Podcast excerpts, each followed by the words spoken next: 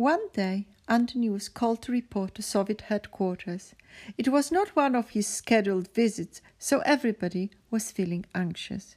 What might they want? You have been following Buryanov's instructions and reporting twice a week after all. Maria, do not worry. I will return, said Antony. The major greeted Antony very politely and asked after the health of Maria and the rest of the household. He also inquired as to whether the so called night ghosts, as he called them, were still troubling Litvinovka. Everything seems to be in order. Our new dog Zhulik does a great job frightening off the intruders. Uh, please do enlighten me as to why I have the privilege of seeing the Major for the third time this week. Let's calm down here. We will talk about that in a minute.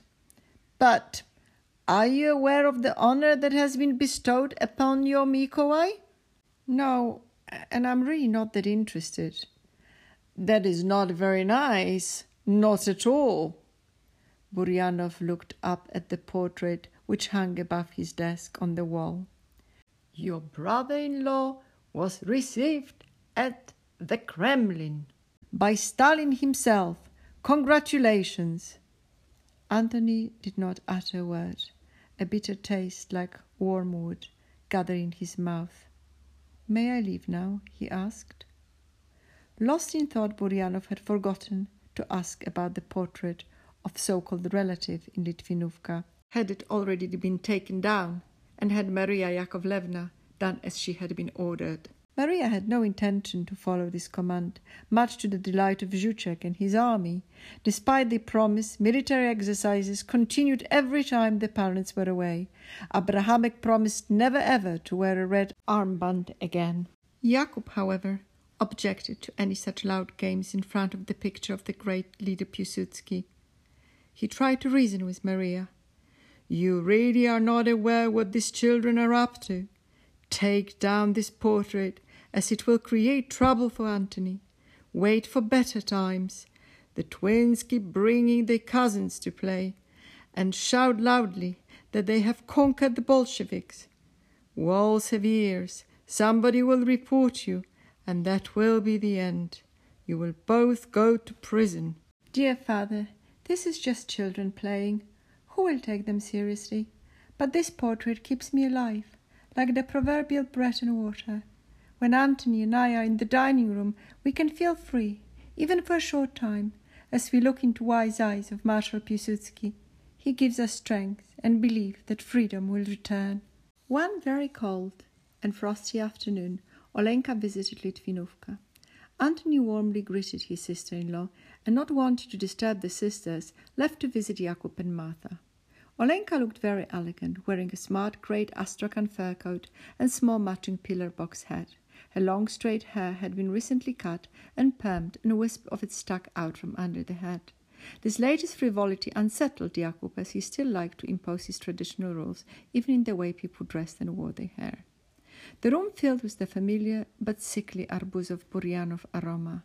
Olga arrived with the samovar and shortcakes, and the women sat down comfortably in the armchairs. Olenka looked at the portrait and moved her eyes disapprovingly towards Maria, but said nothing. She knew that in an argument she would always lose to Maria. Maria thought for a moment that she wanted to help her out financially and gestured by the way of protest. Maria, these are only photographs. Maria would never have accepted a single zloty from Mikołaj, not that there was any need for that anyway. Before Maria had managed to compose herself, she already had two photographs in her hand. In one, her smiling brother in law stood side by side with Stalin. The other photographs show a table laden with food and drink, and apart from Stalin and Mikołaj, there were many other dignitaries, each holding a glass of champagne. Silence descended. Maria felt faint, her mouth felt dry, and she tried to swallow her saliva and overcome the feeling of disgust. I knew that before the war your husband was involved in forbidden communist activities and was duly punished for that. I had hoped he had stopped, but it seems he has learned nothing. What a shame. His supposed achievement is not an honor, but humiliation. Do not be proud of these photographs and please put them away. Do not show them to anyone. Do you understand what I'm saying to you? By now she was shouting rather loudly at Olenka. Maria, who was normally so well controlled, knew that she had behaved very impolitely. In a split second, Olenka's happiness and cheeks disappeared. She stood there looking pale, with her eyes full of tears, and said nothing. Maria examined the other photographs. They were mostly family shots taken in Savino Litvinovka. Among them, there were wedding pictures of her and Antony. She smiled to herself. Maria looked up with her sad eyes. They were full of tears now. She understood why amongst those photographs brought from Moscow there were family photographs too. She choked back tears and tried to remain calm. I understand you, Olenka. This is, I'm sure, what your husband wanted you to do. I will keep these photographs and take them out in better times. Believe me, those times will come. Tell Mikołaj that they will not be used to embarrass him. I'm not cross and do not want to lose you. What do these few rectangles of papers mean anyway? We can tear them and burn them, but blood ties will not be broken. You can tell this to Mikołaj. I only wonder why he didn't come here himself. Was he short of courage, perhaps? I would have never suspected that. He must be a true coward. It is not like that at all, said Olenka as she tried to defend Mikołaj. He is not in the country. He asked me a long time ago to. Never mind. Soon Maria showed Olenka back to her carriage, but they both remained very sombre, and the happy atmosphere in the house was gone too. Maria did not shed a tear. She didn't cry when Antony went to war, when Litvinovka was pilfered, and when Arbuzov rampaged through her wardrobes. She was just as determined to remain stoic now. Even Arbuzov has sent Maria a card and thanking her for all the gifts his wife has received. What irony, Maria thought. Antony returned from Jakub's house, and judging by Maria's demeanor, he knew that the visit had not gone well. Think about it, he said. Olenka could not have done anything differently. Please, Maria, cheer up. I love you so much. We are all together, and for this we should thank God. You are right. We have to preserve our strength in order to survive and prepare for yours at Edmund's escape. That night turned out to be a very troubling, as robbers again returned to the settlement. Zhulik howled loudly, and even Ace joined in from the comfort of his armchair. What was left over from the hens, turkeys, and geese made enough noise to make Antony and Zachar want to go out and chase the thieves away. Maria, however, forbade them from leaving the house. This may be a trap for you, Antony. They want you, and this way you would be an easy target. I forbid you categorically. Maria's intuition had not let her down. The next day, Olga brought interesting news. Acquaintances of hers, who happened to be passing Litvinovka on the previous evening, had noticed soldiers in Soviet uniforms in the vicinity. No doubt they were trying to take advantage of Mikołaj's absence and set a trap for Antony. It would be very easy to explain Antony's death in this way, had of course any explanation been necessary. Maria was truly shaken and immediately asked for the carriage to be prepared and left for the Soviet headquarters. With surprisingly little effort, she managed to gain an audience with Major Buryanov. This situation had pushed her to the limit. Pan Major, how could you behave so appallingly? I thought of you differently. Why did you frighten us in the middle of the night? I know you want to kill my husband. You do not even have the courage to do it openly.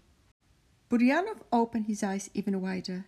He was perplexed and did not understand what she was talking about, as he had never given any orders. Please believe me, they were not my men. I give you my word as an officer, and I never lie.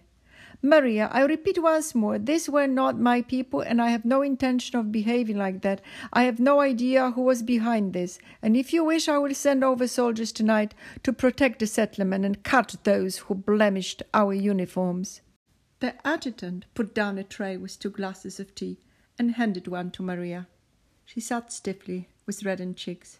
And he thinks I believe him, she whispered to herself. Drink up. Tea works wonders to calm the nerves. My grandmother, who was educated and very well off, used to say that a cup of Georgian tea with fresh mint is the best remedy for all troubles.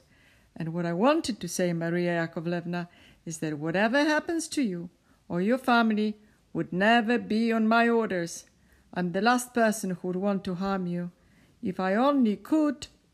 He didn't manage to finish the sentence, as he was suddenly called to go to his car to leave for Vilnius to attend a most urgent matter. Maria left the headquarters with mixed feelings. The major's behavior had forced her to think things over. To her, he sometimes appeared nice, warm, and sensitive, and at other times she felt he wanted to squash her under his boot into the ground. If only I could. What was he trying to say? What was he trying to warn them of? What dangers was Litvinovka under? Crows and ravens did not descend again, and calm returned to Litvinovka. The family even went out into the courtyard after dusk, which was unthinkable before, as previously they were afraid for their lives and would always bolt all the doors before sunset. One afternoon, somebody gently knocked on the front door. Olga went out on the veranda and spotted Christina standing frozen on the footsteps. She was filthy, wore a ragged shawl, and despite the cold and frost, wore scuffed shoes over bare feet. Olga, as usual, invited her in, fed and cleaned her up. Please ask Pani Maria if I can go into the kitchen and see the girls. After a few moments, Olga returned and invited her into the main house. Maria had opened her famous old trunk that Nunya loved so much, and which now stood by Ace's armchair. It was beautifully crafted, with a heavy lid secured by metal clasps. In between the clasp, the lid was decorated with iron maple leaves and animals with fox like faces. Maria took out a large black shawl, which was a present from her grandmother Maruta. It had been lying for years at the bottom of the trunk. After a few moments, Olga returned and invited her into the main house. Maria had opened her famous old trunk that Nunya loved so much, and which now stood by Ace's armchair. It was beautifully crafted, with a heavy lid secured by metal clasps. In between the clasp, the lid was decorated with iron maple leaves and animals with fox like faces. Maria didn't know why on this particular day she finally decided to give the shawl to Christina. That evening she was particularly generous. She asked Olga to bring many things from the attic and pack them for the fortune teller. Some of them were used or worn, but some were even brand new. I will never see you, Pani Maria, ever again. I only accepted the shawl and your gifts as they will be my souvenir of your family. I love you all very much. A cold shiver ran down Maria's back. She was angry with herself for getting into conversation with the fortune teller again. Christina, we have no intention of leaving Litvinovka, and remember, whenever you are in need, please knock on our door, as you are always welcome. You will always find some hot food and clothes here. Maria left the kitchen, and as she did, Christina turned around and shouted, Farewell, dearest Pani Maria. May God help you. But Maria did not hear these words, as she was very flustered and had already left the room, closing the door loudly behind her. Olga busied herself preparing a small gathering Litvinovka. Only a handful of usual guests attended. There was no Father Malinovsky, no police commandant, no mayor, nor the usual officer friends of Antony. Neither did the guests stay long, and before dusk most of them had already left, with only Zofia and Zhuchek staying on. Zofia told Maria what she had been hearing in town, and that the gossip mongers were saying that Litvinovka still had plenty of supplies and had been spared the worst of the thieving. It was rumored that they were being protected by Mikołaj, and that even if they had not escaped completely, much worse was happening elsewhere. Mikołaj probably regularly drops off a considerable sum of money, who would have predicted that? They pretend to be so grand and now are eating from the Bolsheviks' bowl. One day in Kurieniec, Maria was doing some shopping. Suddenly she was alerted to the sound of footsteps immediately behind her. Maria turned her head to see a very tall man in a leather coat and a very expensive fur hat. At first she could not remember where she had seen him before, and then it came to her. She recalled seeing him in Soviet headquarters, exiting a room with two security soldiers standing guard outside. He always wore civilian clothes and clearly must have been a spy. I wanted to invite you for a chat for quite a long time now. I know who you are. I was a guest at Savin recently, and what an honor it was to meet your brother in law. Comrade Mikołaj showed me the pictures taken with Joseph Stalin. Wonderful. You must be very proud of him. It is a very dubious honor for me, if not a source of deep humiliation. Um, I've never expected him to be such a naive idealist. He has no idea who you really are. Your remarks qualify for the worst punishment. Do you have any idea who are you talking to? No, she replies sternly. I just spoke to the men who, for reasons unbeknown to me, turn up in the foreign land, my land. And if you permit me, I will bid you farewell now. I'm in a hurry, it's cold, and my family will be getting worried. And as a matter of fact, I really do not know who I'm dedicating so much time to. So please introduce yourself.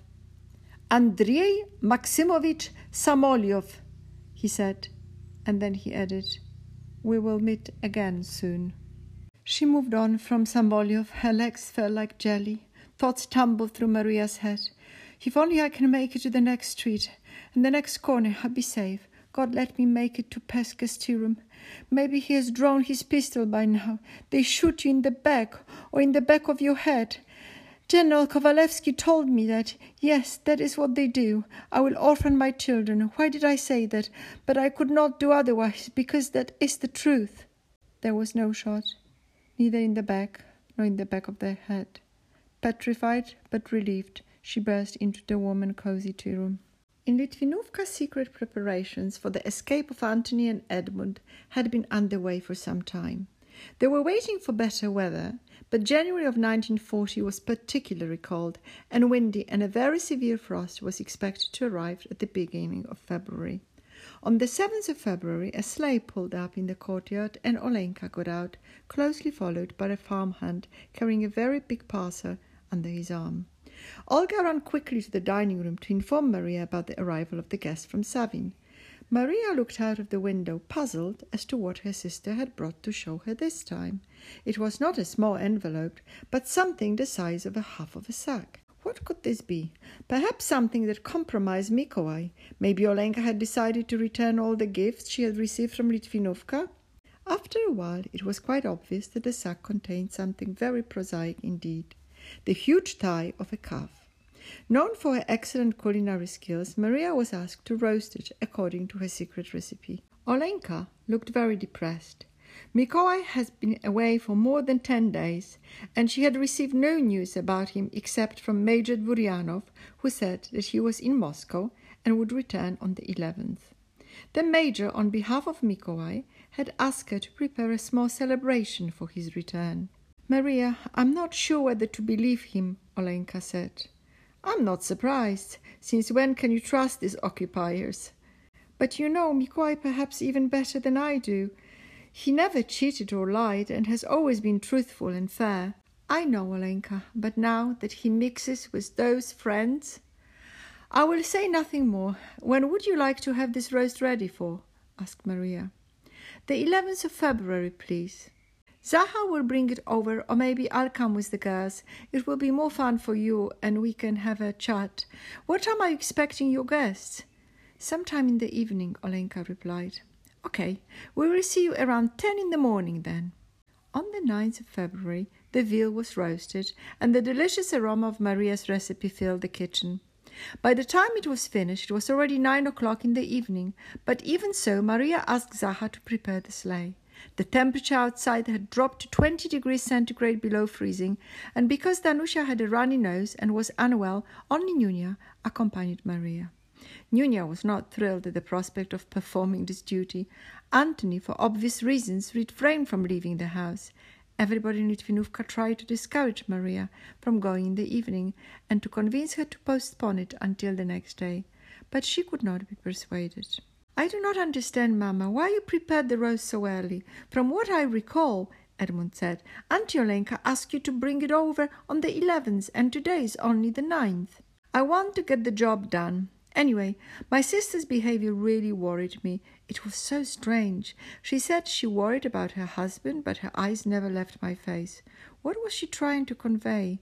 Did you notice? Her hands shook and she was as pale as paper. Perhaps something did happen to Mikołaj and she was afraid to say anything.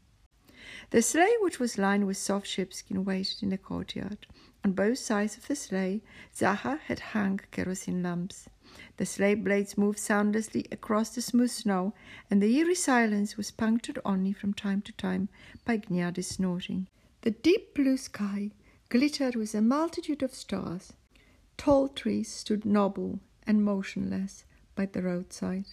Not a single branch twitched, and no wind disturbed the magical calm.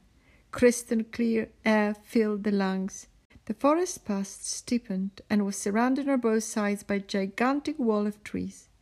The starry sky disappeared, and deep blackness hung over the heads of the travellers, as if passing from God's lightness to a deep, murky abyss. Nunya squeezed tightly to her mother's arm and shivered. It felt like some huge power was pushing her towards a dark dungeon. Soon they emerged from the black tunnel of trees, past the cemetery, and could see Savin. How wonderful to have Mummy by my side, she thought. Olenka opened the door wide. Has anything happened, Maria? Oh, nothing bad at all. It's just that your roast is ready and it looks so appetizing. I hope that your guests, whoever they are, will appreciate it. Olenka seemed embarrassed. For a second, Maria thought that perhaps Mikołaj has returned early and she did not want to be disturbed. Olenka, take the roast and we will head home straight away as it is too late for us to stay. Oh, there is nobody here except Irenka. Anyuta and Zoya have been staying at my mother's in law's for the past week. Yes, I heard from the twins that they had not seen your daughters at school for the last few days. Is everything okay here? When you visited us last, you appeared very worried. All I know is that Mikołaj will return in two days, on the 11th. They have called off the celebration, so please take back the roast. We have enough meat here for us, said Olenka. Olenka started to prepare some food, but Maria had no intention to stay. She knew Antony would start to worry, but Olenka would not hear of this. She insisted that Maria and Nunya stay and forcibly removed Maria's coat. Deep suffering was etched on Olenka's face. Was she telling the truth? What really was happening with Mikołaj? And why had she sent her older daughters to her mother-in-law? Nunya, please get ready now. We really have to go. Olenka had tears in her eyes as she patted Nunya on her head and kissed her on both cheeks. She was behaving in a most unusual manner, which made Maria more and more uneasy. Finally, Maria and Nunya got up to leave, but Olenka was still trying to press the roast on them. Please take it. It will be very useful. The word useful was used several times as the heavy roast was passed back and forth between the hands of the two sisters. Maria, who was getting upset by now, said, why did I work so hard? I only wanted to do my best for you. Your behavior is extraordinary. What is it all about? If you do not need the rose, let Mikołaj keep it for your friends, Buryanov, Samolyov, and all his bandits, especially the last one. I saw his face and his wild eyes just lying in wait for his next victim. Olenka was visibly shaken. Maria, keep quiet. Talking this way will not help you. You have always been so careful with words. What are you going to achieve by offending those who are in charge now? You will not change history. Maria's thoughts travelled far back to 1917. She had never imagined that for a second time she would be harmed by the Bolshevik hand. My dear, I fear worse is still to come. This is only the beginning of a common evil that will spare no one, Maria concluded. Olenka's eyes were full of love, but also an incredible fear. She looked at Maria as if she was seeing her for the first time and wanted to remember every detail of her face. Where did you put those photographs I brought to you on my last visit? I do not have copies and would like them back, please. Tell me where you hid them. Maria's icy glance swept over Olenka's face. You are unbelievable. Why do you suddenly want all those family photographs back? Does the thought of them prevent you from sleeping? Are you finally standing up to Mikołaj? That would be a true act of heroism. It's about time you look at things through your own eyes, not just seeing things with the confused brain of Mikołaj. Is he afraid that I will walk around and show all those family photos of us together and ruin his career? He can relax. Those photographs are not for show. Olenka's eyes were full of tears again as she quietly addressed Maria. I did not mean that at all. I wanted them for myself. I beg you, tell me where you hid them. I have to know, and I have to find them. Maria and Nunya sat in a sleigh. Olenka never received a reply to her question about where the photographs were. Maria's face was very pale, and a deep sorrow sat in her eyes. She was worried for her sister and felt something very bad was about to happen at Savin. Olenka ran towards the sleigh and trembling embraced Maria, alternatively kissing her and Nunya. As Gniadi got ready to set off and the sleigh blades started to creak on the snow, Olenka grabbed hold of the reins. Wait, Zahat, wait! I forgot the honey. The coachman stopped the impatient horse, and Olenka ran into the house and brought out a three liter pot of honey. Farewell. Remember, I love you very much. Why are you still crying, Olenka? We can meet tomorrow, not here, but in Litvinovka, and I will prepare Babcia Maruta's blinis with bilberries, pears, and cream. I know how much you love them. I think Mikołaj's long absence has unsettled you a little. Sleep well, and see you tomorrow. Olenka opened her mouth as if she wanted to say something. The sleigh was ready to leave. Olenka took a step forward and made a gesture. Perhaps it was a sign of the cross. She wanted to run after them, but her legs failed her. Perhaps she wanted to say something that she couldn't or was not allowed to. She wanted to scream for all the world to hear and curse those who forced her to remain silent. Zaha signaled to Gniadi to move on, and the sleigh made a half circle and noiselessly departed in the direction of the cemetery. Nunya's thoughts turned to her auntie. She must have been unwell, or perhaps Uncle Mikołaj has encountered some big problems that she was not able to share with Maria. As they entered the forest, both Maria and Nunya turned their heads back towards Savin, where Olenka could just be seen standing in the doorway. The weak lights of Savin flickered for the last time, and the figure at the door became just a shapeless, motionless shadow, the shadow of a disappearing past. This evening would always remain an open wound for the sisters that would never heal. Something was never told, some big questions were unanswered and were only explained years later, but not by Olenka. God would never allow them to meet again, despite Olenka begging for it on many occasions. The threat of Olenka's ball of life did not stretch for long, and the ball would stop rolling when she was just thirty six years old. The forest darkness descended on the travellers. Gniadi was unruly, read frequently, and slowed down. The sleigh shook and the blades groaned on the snow as Zaha seemed to drive nervously. Nunya didn't want to experience the same blackness of the forest tunnel, so closed her eyes, and the rhythm of the sleigh and the warmth of the sheepskin beckoned her to sleep. Suddenly a thousand heads swung in the dark abyss, whispering unrecognizable words, hands stretched in supplication. Among them Nunya saw the face of crying Pani Zofia, trying to push her way forward, but the moving wall of bodies made her task impossible. Where did they come from? Who had gathered them? She could see that one of Olenka's hand was bleeding and the other cuddling a big object close to her heart. She kept pushing everybody away. Where was she going? Where was she going? Mammy, Mammy, please help! She heard Maria's warm and soothing voice. What happened? You were screaming. Please don't be afraid. We will soon be out of the forest. Don't talk and cover your mouth with your scarf. The frost must be close to minus thirty. Nunya realized that she was alive after all. Wrapped in warm sheepskin, she must have fallen asleep. The strong wind made breathing difficult. What happened to those heavenly lights? she thought to herself. But instead of stars, the black clouds danced in ugly frayed dresses. Finally, Gniadi neighed happily as he heard familiar barking coming from the distance. At last my ladies have returned, Antony said as he kissed Maria. I was going to mount Bashka and go to Savin as I was worried. Edmund has fallen asleep. Is everything okay? Now Antony took Nunya in his arms and carried her inside. Nunya felt his warmth and thought of Zhuchek who must be missing his father very much. Olga put Nunya to bed. That night, unusually, Ace placed himself on the floor between Nunya and Danusha's beds.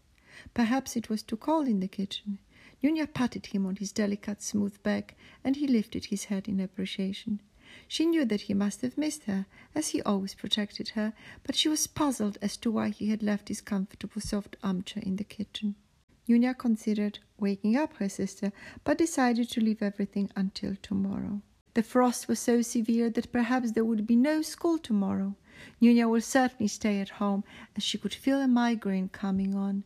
It was so late, and she could not fall asleep, but happy to have such a warm house, a wonderful mummy and daddy, and Edmund, and Lila, and Danusha, and little Jureczek, and Olga, and Zaha, and tomorrow, tomorrow, tomorrow. Everything is supposed to happen tomorrow. Auntie, blinis, honey, berries, school. What is so special about 10th of February? Nunya asked herself. The wind howled and shutters clattered as Zahar had forgotten to close them. He seemed to forget rather a lot lately. Maria had explained that this comes with old age. I must never forget the trunk from St. Petersburg. I like it a lot, and one day I will ask Mamma to gift it to me for my wedding. But who to? Or Abrahamek? Difficult choice. I shall think about it tomorrow.